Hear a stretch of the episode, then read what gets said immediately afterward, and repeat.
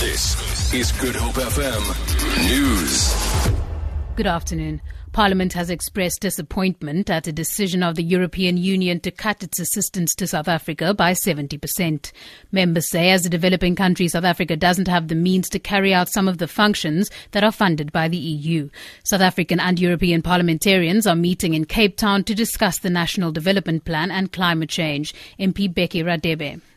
I'll appeal to your good selves that when you go back, you appeal to the powers that be in the EU that they really reconsider that and see the dynamics of South Africa inside the country. Because when you speak about poverty, it is very clear.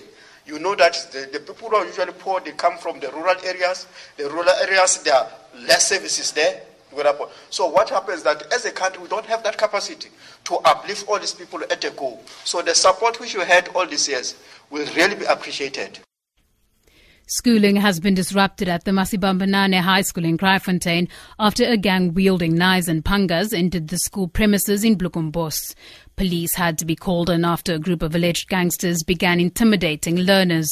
Principal Rajan Naidu says the group entered the premises twice and two suspects were arrested. He says no learners or staff were harmed. Naidu says they hope to have normal schooling tomorrow. Western Cape Human Settlements Minister Bonginkosi Madikizela says they've handed out over a thousand title deeds to Delft residents over the past few years.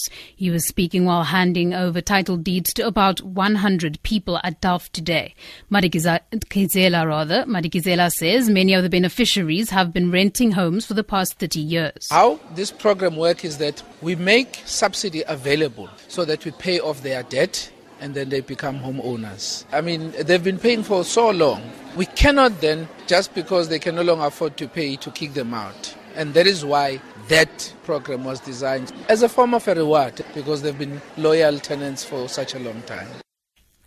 80 year old Shahida Lamea says she's happy to be a homeowner for the first time.